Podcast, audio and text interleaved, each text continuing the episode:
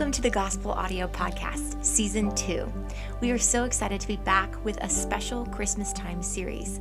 Through these 12 episodes, we want to invite you to join us in setting aside time each day to meditate on the significance of our Savior and to celebrate the many gifts that He offers us.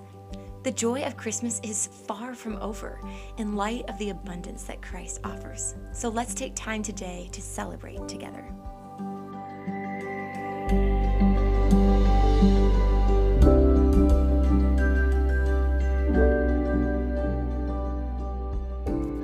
Hey, Gospel family. My name is Emily Woody, one of the residents here at Gospel, and today I am excited to share about the gift of Christ's righteousness. I'm going to read Romans 5 17 and 18. For if, because of one man's trespass, death reigned through that one man, much more will those who receive the abundance of grace and the free gift of righteousness reign in life through the one man, Jesus Christ. Therefore, as one trespass led to the condemnation for all men, so one act of righteousness leads to justification and life for all men. Christ's righteousness grants us justification, which is a right standing before the Lord. What a precious gift. Honestly, it took me a long time for me to truly appreciate the gift of righteousness that God grants us the moment we put our faith in Jesus. I understood the gospel and got saved at a very young age. I knew full well that we are all sinners and we do not deserve heaven, nor were we good enough to stand in God's presence. So Jesus died on the cross for our sin, and if we put our faith in Him, then we receive salvation and get to go to heaven someday. I understood that as a child, but one day as an adult, I was in a Sunday school class where we were discussing legalism. I had no idea that this discussion was going to change the rest of my life. One person in the class said that they thought legalism was relying on their works for salvation. I went home that day and really thought about that statement. I knew that was not true for me. I was a good Baptist and knew that we are saved by faith and faith alone and not by anything that we do. But as I sat there contemplating this idea, I also knew without a doubt that I was relying on my works for something I just had no idea what. But I had this deep down fear be good or else. Be good or else. And I never wanted to find out what the or else was. It had nothing to do with heaven or hell. That was settled in my mind based on the cross. Doing some deep soul searching that day revealed that although I mentally acknowledged that God loves unconditionally, at my core, I believed his love for me fluctuated with my behavior. I also thought that I could earn a higher standing in his sight by behaving better. It was my perception that his willingness to welcome me into his presence was based on my level of righteousness for that day.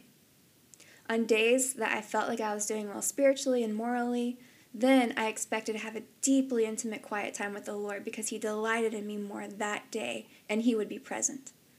If I had sinned or felt complacent, I still felt obligated to spend time in God's Word, but did not expect God to show up. I expected Him to give me the silent treatment until I once again earned a right standing in His sight. There were so many times I felt unworthy of being in God's presence. I was constantly trying to earn God's approval. That day, as I sat there meditating on these concepts with God, somehow God got this point across to me Emily, you feel sometimes unworthy. But when are you on your own truly worthy? I think this day was probably the most humbling, but also the most freeing day of my life. God showed me that even on my best day, when I felt like I loved God so much I could burst and I was living fully for Him, even on my best day, if I was not clothed in Christ's righteousness, He would not be able to welcome me into His presence. But I was clothed in Christ's righteousness, therefore I am welcomed.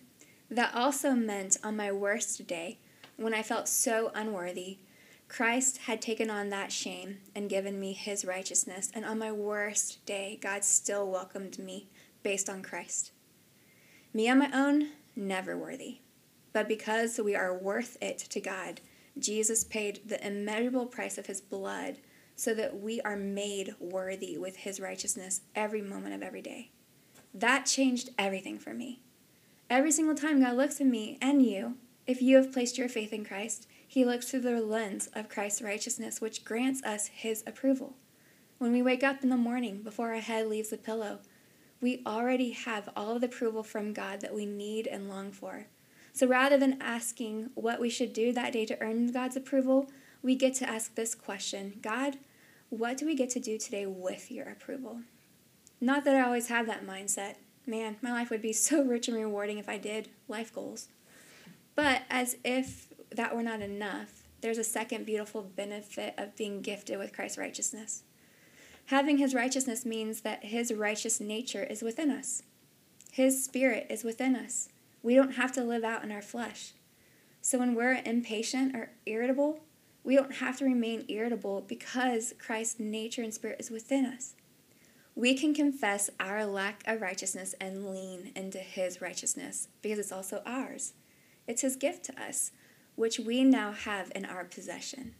We can trade in our selfishness for His selfless love, trade in our pride for His humility, trade in our irritability for His patience. 2 Peter 1 says that He has given us His very great and precious promises so that through them we get to partake in His divine nature. We partake in His righteousness. Galatians 5 22 and 23 list the fruit of the Spirit love, joy, peace, patience, kindness, goodness, faithfulness, self control. As we walk in the Spirit, His fruit becomes our fruit. I spent so many years of exhaustive striving, wanting to achieve these, all because I wanted God to look on me with favor now while still on this earth. I trusted Jesus for heaven, not realizing I could ju- trust Jesus for now. When the gift of Christ's righteousness clicked for me, I sat in awe of Christ. Now I understood amazing grace.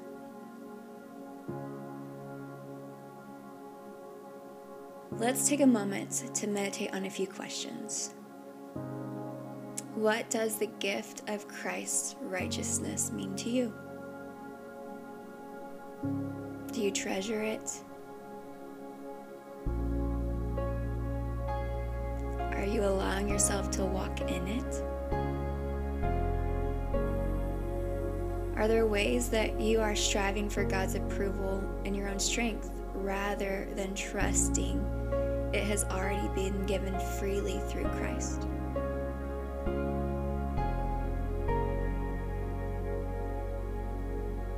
Today, God sees you clothed in Christ's righteousness and invites you into his presence.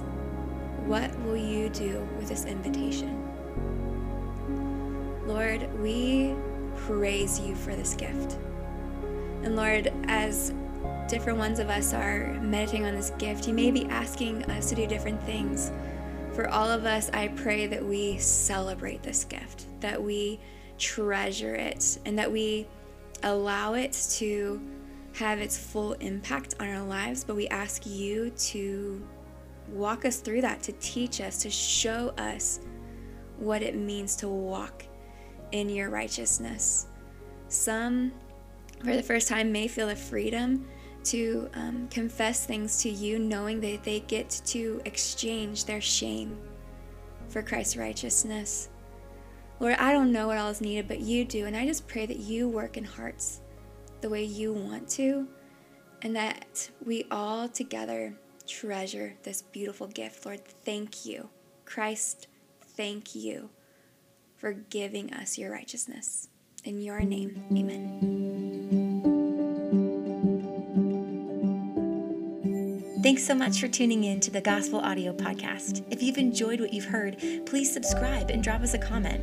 We would love to hear how God is working in your life this season. To access more spiritual formation resources and to learn more about Gospel Community Church, please visit our website at gospelcc.org.